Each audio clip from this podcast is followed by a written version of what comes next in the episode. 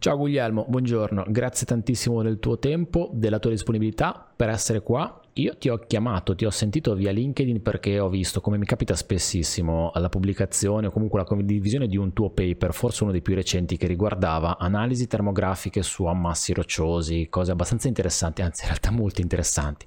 Poi come spesso mi capita con chi come te, poi ci dirai di cosa ti occupi e cosa fai, lavora nell'ambito della ricerca, uh, sei presente su ResearchGate, ho fatto una ricerca su ResearchGate e mi si è aperto un piccolo mondo su tutta una serie di attività che tu hai fatto legato legate alle ammassi rocciosi, quindi studi di ammassi rocciosi. Adesso poi ti dirò perché mi interessa questo campo, però intanto raccontami la tua storia e che cosa fai e ti ringrazio di nuovo per essere qua. E allora, guarda, innanzitutto grazie a te per, per avermi invitato, veramente sono, sono lusingato. E, sì, guarda, allora io sono un dottorando a, all'Università della Sapienza di Roma, eh, al Dipartimento di Scienze della Terra e praticamente è da ormai, ormai quasi 4-5 anni che da quando ho iniziato il lavoro della mia tesi magistrale mi occupo di ammassi rocciosi, in particolare di eh, effetti legati alle temperature superficiali, alle fluttuazioni delle temperature superficiali in ammassi rocciosi. Eh, attualmente sono al terzo anno di dottorato e quindi teoricamente a ottobre-novembre io avrò già sottomesso la mia tesi e sarò pronto per, uh, per nuove esperienze. Quindi okay. ho cercato di tenermi un po' stretto sul mio background adesso. Ok, scienze della Terra, quindi tu sei geologo? Io sono geologo, sì. Ok. Come hai deciso di fare il dottorato? Ma allora, eh, io devo dirti che a differenza di tante persone che ho conosciuto, colleghi, compagni della, dell'università, eh, io facendo la tesi magistrale mi sono proprio divertito, cioè okay. è stata un'esperienza eh, particolarmente interessante perché io ho sempre studiato tanto, eh, sono sempre stato un po' uno sgobbone, però era quasi sempre uno studio fine a se stesso, uno studio fine all'esame, andare a prendere il voto bello e essere contenti. Invece durante la mia tesi magistrale mi sono accorto che mi piaceva proprio uh, fare questo tipo di, di ricerca, cioè partire in, da un tema di cui si sa poco e cercare piano piano di trovare quelle piccole briciole che ti aiutano a costruire poi no, le tue ipotesi, a sostenere la tua tesi e, ehm, e subito dopo uh, che mi sono laureato, uh, il, mio, il, mio, relatore della tesi mi, mi, invitò nel suo studio per parlare un po' del futuro e, e devo dire che lì per lì io non ci ho pensato un attimo, uh, okay. è stata una scelta che quasi, mi ha, quasi volevo fare ancora prima di sapere che avrei avuto questa opzione. Ok. E, e la tua tesi che cosa ha riguardato? Già analisi termiche, quindi già termografia, già, inform- già studi di questo tipo sulle rocce? Sì, esatto. Praticamente durante la mia tesi magistrale eh, io mi sono servito di un sistema di monitoraggio eh, costituito da, eh, ehm, ad esempio, fessurimetri, strain gauge e termometri da roccia e accoppiato a un'analisi delle temperature superficiali con uh, termografia di infrarossi e il tutto finalizzato alla creazione di modelli numerici bidimensionali per lo studio degli effetti deformativi indotti dalle fluttuazioni delle temperature superficiali, sempre in ammassi rocciosi. Ok. Adesso dimmi, raccontami un attimo proprio quello che è il lavoro che hai fatto in quell'ultimo paper che poi è stato eh, il, um, il tramite che mi, fatto, che, che mi, ha fatto, scriverti un messaggio. Uh, di che cosa ha riguardato? Perché mi ha, mi ha molto interessato. Io generalmente fu- funziona così ci sono persone che mi consigliano persone da chiamare oppure vengo triggerato da qualcosa quindi a seconda di quello che leggo online dico no questo qui devo parlare con questa persona perché mi interessa questo argomento. E non ti nascondo che il titolo del tuo paper che adesso lo prendo perché ce l'ho qua su ResearchGate adesso probabilmente dirò delle robe brutali in inglese uh, pro- provo a fare una traduzione. Um, quindi 3D mm, Thermal Monitoring, adesso probabilmente già sbaglio dicendo monitoraggio 3D uh, eh, in termini termici, uh, di... Um, vabbè, dillo tu perché secondo me sbaglio la traduzione dall'inglese all'italiano, per cui raccontami no. il... Uh, allora, ti dico che cosa mi ha triggerato. Il, la parola 3D è associata alla parola termica e quindi raccontami un po' quello che, sto, che è successo, quello che hai fatto. Ok, guarda, allora... Um in maniera sintetica il titolo che è monitoraggio 3D termico di ammassi rocciosi fratturati tramite termografia di infrarossi e fotogrammetria. Ok, vedi, eh, stato bravissimo tu a, a raccontarlo. Ricordarlo, perché avevo paura di non ricordarmelo. E praticamente, mm, diciamo che credo che questo titolo sia anche abbastanza comunicativo, nel senso che eh, non abbiamo cercato di, di, riempirlo di parole che poi potessero eh, risultare fuorvianti, nel senso che il nostro obiettivo fin da subito, mh, mm, quando abbiamo pensato questo lavoro, poi c'è anche una storia interessante riguardo come è nata l'idea, eh, è stato quello di cercare di rispondere un po' alla, alla necessità di di accoppiare queste due tecniche che poi nel monitoraggio o comunque nelle tecniche di rilevamento remoto, le remote surveying techniques, sono un, uh, un po' come dire le, un, due delle colonne portanti di quel mondo, no? perché eh, rappresentano proprio l'indagine non invasiva per eccellenza sotto diversi punti di vista. E, mh, quindi quello che noi abbiamo tentato di fare, sempre sinteticamente in questo lavoro, è stato utilizzare la termografia come supporto per la creazione di modelli 3D, okay. eh, in modo tale da andare invece che a ricostruire la semplice geometria di, in questo caso, un ammasso roccioso, che poi in particolare è un blocco sporgente, protruso e tendente al collasso, ehm, volevamo ricostruire la geometria assieme alla, all'evoluzione, alla distribuzione delle sue temperature superficiali. Okay. E, è stato, è stato, devo dire, forse molto divertente approcciare questo problema perché eh, io insieme ai miei colleghi che poi con cui abbiamo, abbiamo lavorato a questo paper avevamo soltanto dimestichezza con la termografia. Eh, nessuno di noi aveva mai approcciato il problema della fotogrammetria. Eh, infatti, eh, questo sì, lo, lo posso dire, io ho iniziato a cercare di imparare diciamo, le tecniche di base o comunque le regole principali dai tuoi video. Ah, eh, okay. Veramente eh, li ho trovati sempre, sempre super esaustivi e, e, e, soprattutto semplici. Io ero un, un, estraneo a quel mondo e piano piano nell'arco di un anno, un anno e mezzo, due anni, ho, diciamo, sono riuscito a farmi una cultura o comunque mi hai dato un po' il il, il kick-off per, per, poi procedere anche con, con, le mie gambe. Mi fa piacere. E, e uh, quindi, quindi, andiamo un attimo alla parte, uh, quindi tu mi hai detto hai avuto sei arrivato, a, hai approcciato questo lavoro con uh, una, un know-how, una conoscenza lato termografico uh-huh. uh, un po' meno lato ricostruzione tridimensionale. Da un punto di vista dell'acquisizione del dato, che cosa avete fatto in campo? Quindi nella pratica avete preso dati già, uh, già pronti? A volte capita che magari qualche professionista insomma, abbia dei dataset oppure siete partiti da zero e siete, avete mosso proprio i primi passi acquisendo i dati voi stessi?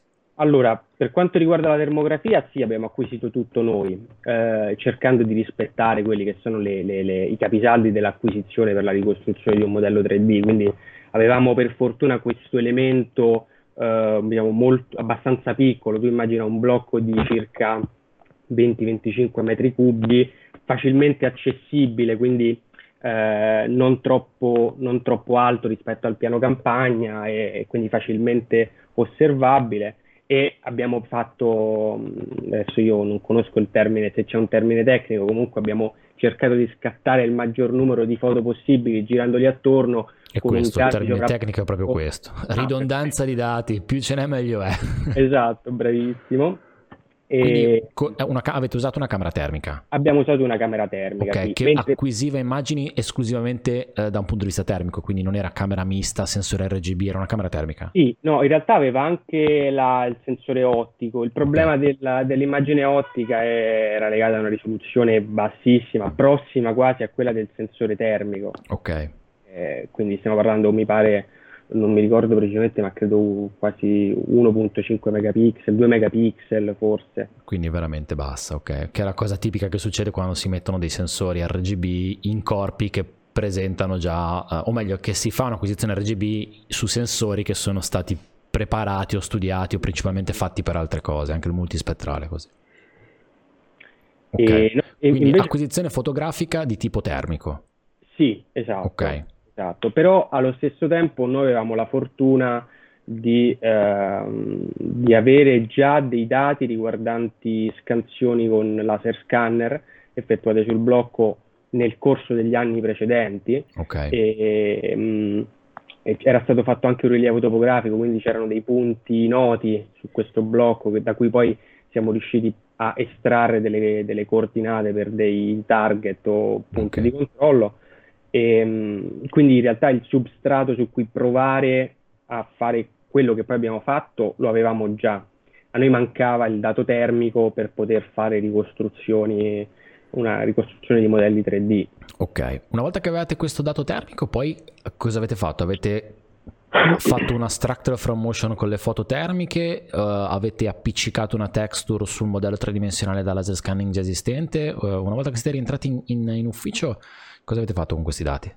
Allora, eh, abbiamo fatto proprio una tractor from motion con il dato termico. Ok. Eh, il problema principale è che ovviamente mh, la maggior parte dell'utilizzo che si fa dell'output di una termocamera è quello di prendere o il termogramma in quanto JPEG o JPEG radiometrico, ovviamente a seconda del modello di camera che si utilizza, e analizzarlo più o meno qualitativamente, oppure attraverso i software eh, proprietari delle termocamere stesse. Eh, però si ha sempre quasi la, mh, la- la- mh, la necessità di avere a che fare con una matrice, ad esempio un foglio Excel che contiene n righe per m colonne e ogni cella è il valore di temperatura registrata dal sensore. Noi abbiamo visto che partendo da quello, ad esempio sul software che abbiamo utilizzato noi, Metashape, non era possibile importare un foglio Excel, non avevamo Ok. idea di come fare. Quindi un po' giocando siamo arrivati a creare dei, diciamo, a estrarre poi in realtà attraverso dei codici in MATLAB, a creare in maniera molto più eh, automatizzata dei file TIFF a una banda a 32 bit che siamo riusciti invece ad importare in Metashape. Eh, a quel punto, attraverso una, il- la tool, la, la- sì, la tool di MATLAB, ossia il Raster Calculator, ehm, abbiamo praticamente ricreato la banda di colore relativa a ogni termogramma Ok, e, e da quel punto in poi, assegnando lo stesso intervallo di valori a tutti i termogrammi, praticamente siamo riusciti a ricostruire un set caratterizzato da uh, delle variazioni di colore proporzionali alla variazione di temperatura minima e massima di tutto il set acquisito. ok. E, e su- da- mh, diciamo, partendo da quello step abbiamo poi cercato di eh, andare avanti con tutto il processamento ehm, del, dello structure from motion, quindi, Quindi, dal- qui- quindi è servita una, una fase abbastanza consistente di preparazione del dato, altrimenti il, il rischio era di non riuscire a trattarlo nella structure from motion. Sì, esatto. Diciamo che quello è stato un po' eh, il punto dove abbiamo speso più tempo all'inizio, perché proprio non, ehm, eh, anche perché corrispondeva un po' al, al periodo in cui ancora ci stavamo, ci stavamo allenando Ok, con la fotogrammetria e lo structure from motion. Ehm, e quindi noi all'inizio avevamo iniziato a lavorare con i JPEG, quindi es- estraevamo i JPEG dai software proprietari e andavamo a fare lo- l'elaborazione con immagini che però di per sé non hanno nessuna informazione se non eh, un'informazione colorimetrica, ma non quantitativa. chiaro. Eh, alla fine del processo, eh, cosa vi siete trovati? Una nuvola di punti, un modello tridimensionale fatta, cioè tirato fuori dalle immagini termiche, georeferenziato, non georeferenziato? Siete riusciti a inserire dei dati di georeferenziazione nella structure from motion o avete dovuto ricorrere a qualcos'altro? Fondamentalmente per farlo combaciare con il modello tridimensionale che avevate già, che mi hai parlato di eh, rilievo laser scanner pregresso. Sì, allora, eh, guarda, a partire dal rilievo laser scanner, ehm, guarda, allora, facciamo così, faccio proprio il recap di tutto, Vai. è andato proprio tutto il processo. Ehm, noi sapevamo che non bastava avere dei punti noti, ad esempio c'erano dei, diciamo, dei simili chiodi topografici nei, nei dintorni di questo blocco, ma sapevamo che difficilmente potevano essere rilevabili da- dai singoli termogrammi o comunque da quella che sarebbe stata poi la nuvola. Quindi, anche leggendo diversi lavori di bibliografia, perché mh, comunque mh, sono stati fatti diversi tentativi già di, di applicazione di tecniche fotogrammetriche con termografia. Eh, abbiamo deciso di utilizzare dei target con un'emissività, eh, target a bassa emissività, in questo okay. caso dei target ricoperti di alluminio, okay. in modo tale da poter rendere delle firme all'interno del termogramma che fossero poi riconoscibili sia appunto dall'immagine termica che dall'immagine reale. Okay. Quindi utilizzando proprio i riflettori, i marker quadrati, eh, abbiamo, due, due, mm, abbiamo creato due riquadri ricoperti di alluminio, due riquadri non ricoperti di alluminio e, e abbiamo utilizzato loro come target per il rilievo sia fotogrammetrico che con uh, fotocamera digitale. Eh, per però per riuscire a tirare fuori delle coordinate di questi marker che ovviamente non c'erano, eh, di questi target che ovviamente non c'erano ai tempi del rilievo laser scanner, abbiamo fatto anche diversi rilievi eh, con fotocamera digitale, eh, andando a georeferenziare il modello digitale con i punti noti del rilievo laser scanner. Okay. Andando di seguito poi, ottenendo diciamo, una sovrapposizione quasi perfetta, abbiamo estratto invece i punti le coordinate dei marker, anzi scusa mi faccio confondere tra marker e target, Va bene. dei target che noi volevamo usare per il rilievo eh, termografico. Ok, ok. E... È interessante questa cosa perché Um, quando si fa uh, structure for motion o fotogrammetria di prossimità nel campo del, uh, del colore dell'RGB si, si, utilizzano dei target che abbiano un, un, contrasto e si utilizzano i colori per fare contrasto. Quello che tu mi dici è che nel campo del, del termografico e del termico um, si lavora sul materiale fondamentalmente, quindi um, voi avete utilizzato l'alluminio perché, giusto per ricapitolare, è un materiale che ha una bassa emissività di, di radiazioni termiche. Esatto, praticamente è, è, è, tu immaginati una, una, superficie, una parete di roccia con una temperatura più o meno omogenea, dal momento in cui tu applichi un materiale, ci metti una, una targhetta, un marco, un target eh, coperto d'alluminio, quel target risulterà avere una temperatura molto differente dalla superficie, okay. in particolare molto più bassa. Infatti è il contrasto di emissività che si va a generare, o comunque che si genera mettendo vicini due materiali molto differenti, ad esempio a livello quantitativo noi da prove di laboratorio, comunque mh, diciamo, prove di campo, abbiamo stimato un'emissività della nostra roccia, eh, della, della, parete rocciosa media di 0.94.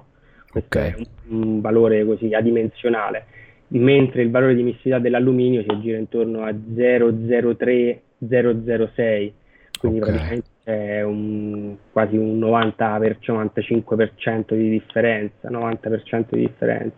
Ok. Alla fine, eh, alla fine, non tanto alla fine magari, quando avete creato un modello Structure for Motion, poi avete dovuto, avete tirato le somme, avete cercato di capire che cosa, che cosa avete, avete, ottenuto da questa analisi, uh, questa ricostruzione 3D termica, termografica. Intanto ti chiedo, si dice termica, termografica, se no continua a sbagliare e utilizzo termini impropri. Ma allora, mh, mm, la ricostruzione è termica, nel okay. senso il modello è termico.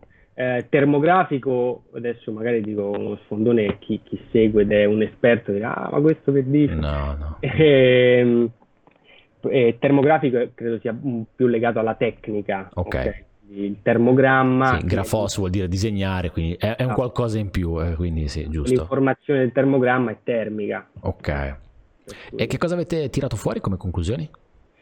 Allora, guarda, come conclusioni abbiamo tirato fuori che il nostro processamento funziona, eh, il, no, la, il, nostro metodo di processamento funziona, nel senso che una volta ottenuti i risultati della, dello, dallo Structure from Motion eravamo un po', come dire, eh, spaesati, nel senso che non ci aspettavamo un risultato così buono. Okay.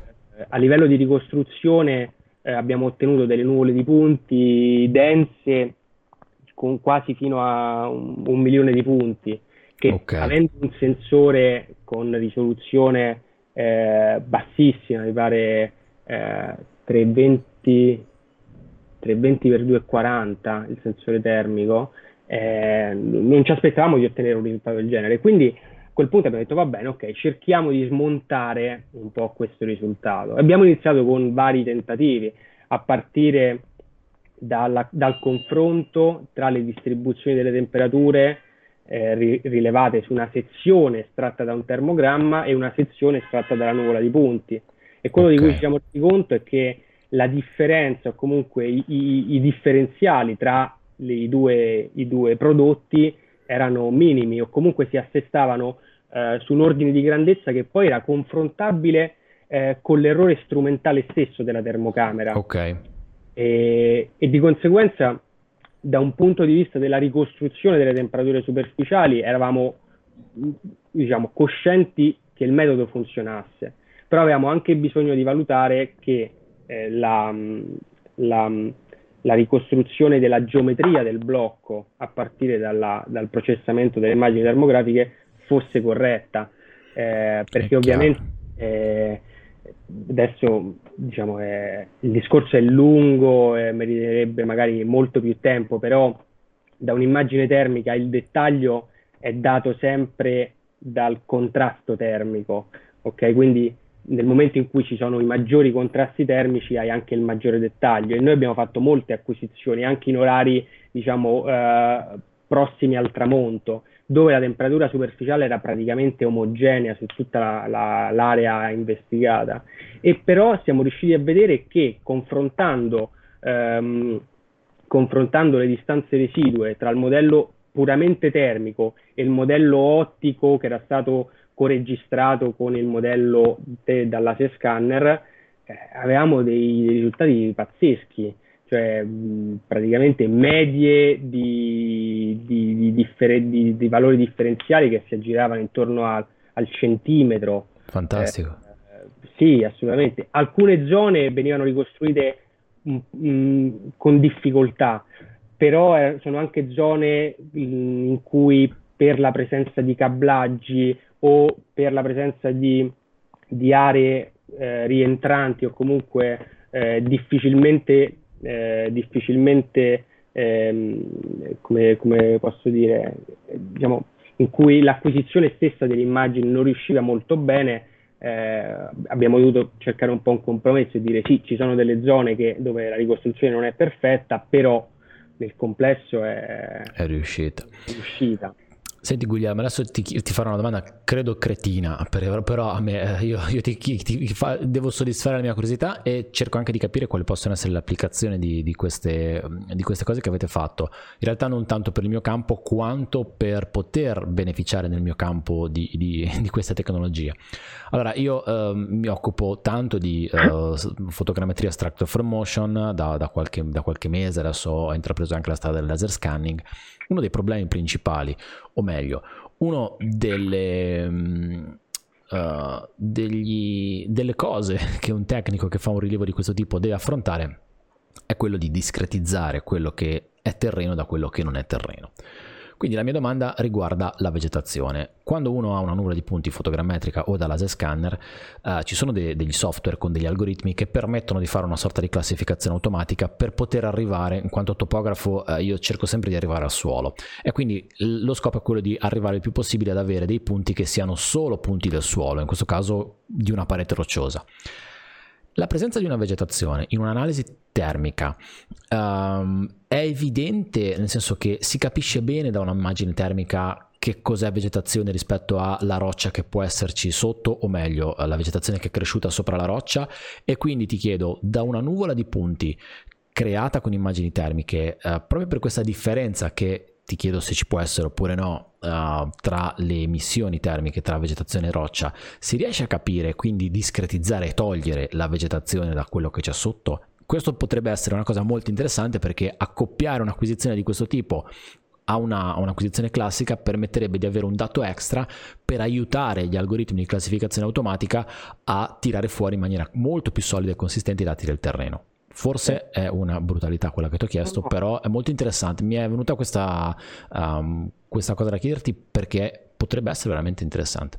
No, no, assolutamente. È, è sicuramente una cosa molto interessante. Io ti faccio una premessa eh, dicendoti che non ho mai cercato una soluzione al problema, nel senso che poche volte mi, è, mi sono trovato di fronte a questa esigenza però ti posso dire con certezza che la vegetazione eh, ha una firma termica che su una parete di roccia esce, esce come dire, è molto evidente, risulta okay. molto evidente, perché ovviamente eh, stiamo parlando di proprietà eh, termofisiche completamente differenti da un materiale roccioso.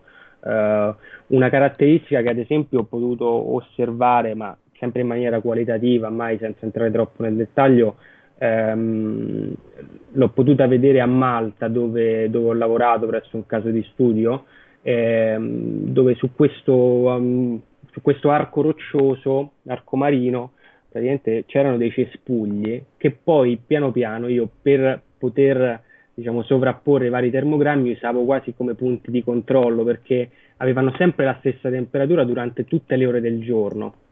Okay. Eh, eh, da un punto, quindi in realtà potrebbero essere dei, anche dei marker, cioè facilmente riconoscibili nel termico sicuramente.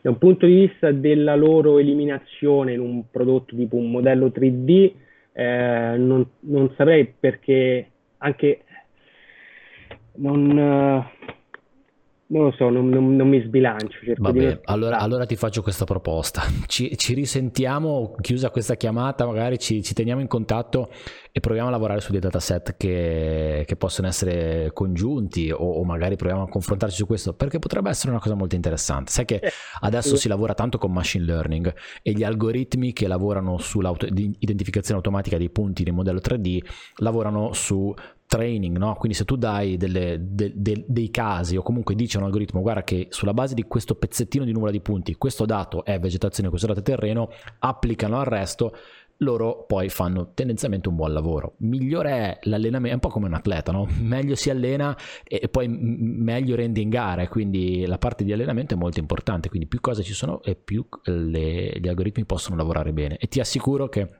nell'ambito della gestione del dato tridimensionale um, l'identificazione del terreno è, è, cruciale, è veramente fondamentale, è ancora una cosa che forse non è molto capita, però è quello che poi richiede un sacco di tempo dopo in post elaborazione del dato. Eh, quindi da un punto di vista del comportamento geomeccanico da un punto di vista delle caratteristiche geomeccaniche e quindi eventualmente una sorta di predizione a, a collassi, a, a, crolli o a cambiamenti nell'ammasso roccioso, la termografia che cosa ti porta? Ma ecco, questa è una bella domanda, nel senso che negli ultimi anni, questa è una, una frase che poi si trova sempre negli articoli, negli ultimi anni, eh, eh, sì è vero, però la termografia nel, nel, nel campo dell'analisi del comportamento geomeccanico, comunque termomeccanico degli ammassi rocciosi, sta iniziando ad avere un ruolo fondamentale, se non addirittura primario. Um, perché? Perché principalmente eh, nello studio della termomeccanica, di, comunque del comportamento termomeccanico di un ammasso eh, o di un materiale roccioso molto più in generale, eh, l'effetto delle temperature superficiali viene quasi sempre trascurato, quando poi in realtà sia da esperienze di laboratorio che esperienze di campagna proprio, quindi attraverso monitoraggi di diversa natura e modellazioni numeriche, emerge come la temperatura, essendo l'agente esogeno più presente e più costante di tutti, ha un ruolo, ehm, ha un ruolo come dire, eh, che si definisce preparatorio. Preparatorio okay. nel senso che eh, da un punto di vista di un ammasso roccioso fratturato, tu puoi immaginarti che in superficie, in assenza di una frattura, tu ad esempio hai che eh, mentre quella massa si riscalda tende ad espandersi, quando si raffredda si contrae, ma in presenza di una frattura eh, bisogna considerare un comportamento diciamo, dell'elemento discontinuo, quindi nel momento in cui l'ammasso si riscalda la frattura si serra, quando si raffredda la frattura si apre, e si dilata. Ed è in particolare si lega a questo, a questo processo, a questo fenomeno quello che si chiama il, il regime subcritico, comunque la propagazione o la generazione di fratture in regime sub, subcritico, okay, ossia non okay. si arriva a uno snervamento, a una rottura eh, diciamo in campo, eh, in campo di grandi deformazioni, ma si arriva tramite diciamo, una piccola sovrapposizione e superimposizione di di, di piccole variazioni o piccole deformazioni poi a propagazioni o creazioni di condizioni di instabilità. E questo ormai è diventato un, un tema ovviamente su cui io mi sto, mi sto focalizzando e su cui molti, molti gruppi di ricerca stanno, stanno cercando di dare il loro contributo. E, ehm, comunque in generale forse un po', diciamo, mi sono un po' allontanato dalla domanda no, no. che mi hai fatto. No, okay. no, no, assolutamente. Eh, è stata una risposta anche molto trasversale e molto aperta che apre tantissimi scenari. Eh, io ti dicevo in apertura, sono molto legato al tema della, delle rocce, eh, fondamentalmente del dissesto gravitativo, me ne sono occupato un, un, po' per una decina d'anni prima di dedicarmi esclusivamente al rilievo, per cui un po' eh, le, le varie, quello che funziona su un versante, quello che succede in un versante più o meno lo conosco, e poi ultimamente eh, lavorando molto nell'ambito delle cave, delle cave di marmo nel bacino apuano di Carrara, quindi sono un ambiente molto particolare e ho anche avuto l'occasione di fare da correlatore a un paio di tesi, una per il Politecnico di Torino e una per l'Università di Genova, proprio legate all'analisi um, da non contatto, quindi il rilievo da non contatto a partire da modelli structure from motion di ammassi rocciosi. È molto centrale questo tema perché secondo me dà la possibilità di avere una serie di strumenti. Um, io mi sono occupato di fotogrammetria, quindi di modelli tridimensionali, tu ti sei occupato di termografia, modelli tridimensionali accoppiati però a modelli tridimensionali geometrici dell'ammasso e um, dà la possibilità di avere una serie di strumenti che secondo me sono estremamente importanti da un punto di vista conoscitivo. Poi però qua ti voglio fare una domanda che... Um, sulla quale io mi sono dato una mia risposta e che ho già condiviso in altri campi abbiamo una serie di strumenti che ci permettono di acquisire dati che possono essere interrogati stando seduti eh, davanti a uno schermo, ruotando questi bellissimi modelli tridimensionali virtualmente, ipoteticamente senza mai andare in campo. Però vorrei avere il tuo punto di riferimento, il tuo punto di vista, scusa, per quanto riguarda l'attività di campo, cioè uh, bisogna andarci in campo oppure potremmo prendere, potremmo bere qualunque cosa che ci danno e, e basarci su quello senza andare mai a mettere uno scarpone fuori e, e fidarci del modello tridimensionale digitale. Beh, non, cioè, posso dire solo sì, nel senso eh, sì, no, l'esperienza di campagna è, è fondamentale sotto tutti i punti di vista, nel senso che un modello 3D, come, come tutti i modelli, eh, può, avere, può avere qualunque tipo di errore, di cui tu potresti non esserne mai a conoscenza. Potrebbe essere un errore legato, faccio per dire una cosa stupida, a un modello che magari non è scalato correttamente o non è orientato correttamente oppure che non ti dà la possibilità di osservare qualcosa che realmente ti interessa. Eh, la campagna, secondo me, deve essere sempre il punto di partenza da cui poi ti crei il modello 3D, poi ti, ti osservi le immagini termiche e, e, poi fai tutte le tue analisi e speculazioni, nel senso, nel senso che eh, non posso pensare, ad esempio, nella, nella, mia esperienza di guardare ad un'immagine termica, a term- un termogramma, senza essere stato lì dove il termogramma è stato scattato. Perché l'informazione che vedi è affetta da, da, da, più errori che non sono per forza legati al fatto che qualcuno l'ha fatta male o ha scattato male l'immagine o ha costruito male il modello, ma mh, avere, avere, coscienza di ciò che si sta guardando da un punto di vista reale eh, è una cosa imprescindibile proprio. Credo che nel tuo campo, poi in particolare. Mm. Credo che nel tuo campo ci sia, uh, nel, nella fase di acquisizione del dato, una componente eh, in realtà molto, ancora molto soggettiva e, e di controllo quando, è molto di più rispetto a quella che è un'analisi structure from motion da camera RGB perché ad esempio se io f- prendo un modello fotogrammetrico uh, classico fatto con delle immagini a colori um, a meno di errori quindi assumiamo che le immagini sono scattate, scattate per bene la geometria la ricostruisce, ok? Quindi in una situazione semplice la geometria viene ricostruita, poi può essere ricostruita più o meno bene a seconda di quanto è stato bravo chi ha preso le fotografie in relazione alla complessità del caso. Però tu prima mi hai fatto riflettere su una cosa, um, orari diversi della giornata quando vai a fare un'acquisizione di tipo termografica. Eh, credo che incida molto questo e quindi credo che incida molto la presa termografica in campo a diverse ore della giornata, quindi sapere che, che dato hai preso per poi reinterpretarlo dopo, perché altrimenti tu ricevi un dato e dici vabbè, analisi termografica, ehm, sì, ma che cosa c'è stato prima? Quindi credo che nel tuo caso forse sia ancora più rilevante la fase di acquisizione e la soggettività in questa fase, cioè sapere veramente che cosa è successo durante l'acquisizione in campo. Eh, sì, sì, assolutamente. Eh, considera che, appunto, come ti dicevo, da, da quando ho iniziato a lavorare la mia tesi magistrale, con la termografia ho sempre lavorato su acquisizioni multitemporali, quindi mh, mi sono allenato piano piano a, a, a riconoscere anche no, caratteristiche della scena che è diciamo, analizzata a seconda de, eh, l'omogeneità delle temperature superficiali oppure la presenza di dettagli che in certe ore del giorno sono più evidenti, in altre non lo sono. E, ehm, sicuramente in linea di massima eh, differenti ore di acquisizione danno sempre risultati differenti perché ci sono fattori che, che influenzano la misura in maniera più o meno evidente. Faccio un esempio, certo. un'acquisizione fatta nelle prime ore del giorno o comunque nella mattina, eh, c'è il problema che se la giornata non è nuvolosa, c'è una radiazione solare incidente che oltre ovviamente a dare l'effetto naturale, quello di riscaldare una superficie, ha, dà anche l'effetto, diciamo un effetto che è chiamato radiazione parassita, ossia la radiazione solare diciamo, incide su tutte le superfici presenti o comunque che ricadono nel campo di presa, quelle radiazioni vengono eh, come dire, riflesse in uh, più direzioni che poi vanno anche ad influenzare la misura stessa, eh, diciamo la, eh, la, la, la, misura del sensore, ok? Chiaro. Quindi effetto di per sé negativo.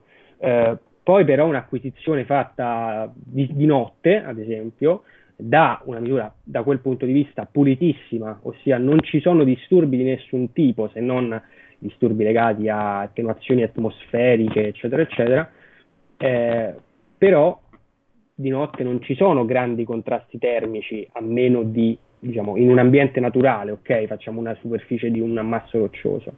Quindi di per sé eh, orari differenti di acquisizione hanno entrambi i loro vantaggi e svantaggi, con cui però poi bisogna fare i conti. Eh, cercare no, il, il cut-off, una, una, una, un compromesso accettabile. Assolutamente, è, è, veramente molto interessante tutto questo approccio alla, alla ricostruzione 3D tramite camere termiche. Su cosa stai lavorando adesso Guglielmo? Che eh, hai pubblicato l'ultimo paper di cui abbiamo parlato, adesso su cosa stai mettendo le mani? E adesso bah, in realtà su più cose, nel senso che nel mio, nel mio dottorato mi sono trovato a dover fronteggiare la termografia, poi eh, la geofisica, analisi di monitoraggi microsismici. Eh, attualmente sto lavorando su un monitoraggio microsismico che ho fatto, che ho condotto a Malta nell'arco dello scorso anno. Però da un punto di vista invece di per quanto riguarda fotogram- fotogrammetria e e termografia stiamo con due colleghi e, e amici soprattutto stiamo eh, cercando di mettere le basi per un nuovo progetto che per adesso lasciamo un po' così nascosto. Ok, ce lo celiamo. Allora ci risentiamo la prossima volta che avete sviluppato e portato avanti questo progetto nascosto. Assolutamente. Grande. Guglielmo, grazie mille per eh, il tuo tempo e per averci raccontato queste cose sulla, sul tuo lavoro, sulle tue esperienze nell'ambito del dottorato, sulla termografia, su modelli tridimensionali. Secondo me se ne parlerà sempre di più di queste cose anche a livello, tra virgolette, commerciale, quindi non soltanto nell'ambito della ricerca. Generalmente la ricerca poi è pioniera in questi sensi e poi è il mondo commerciale dei professionisti che fa propri risultati e li utilizza per i propri scopi. Uh, certo. Hai dei riferimenti online? Possiamo ritrovarti da qualche parte? Hai dei riferimenti e... del tuo laboratorio, del tuo riferimento, del tuo dipartimento? Dimmi tu. Sì, allora abbiamo un sito del dipartimento che è sempre, diciamo, su cui, in, all'interno del quale si possono avere tutte le informazioni sui vari laboratori, sui vari gruppi di ricerca, se no altrimenti come dicevi, LinkedIn, uh, ResearchGate, uh, uh, Facebook, diciamo okay. che il mio nome è quello, quindi... Ti si trova.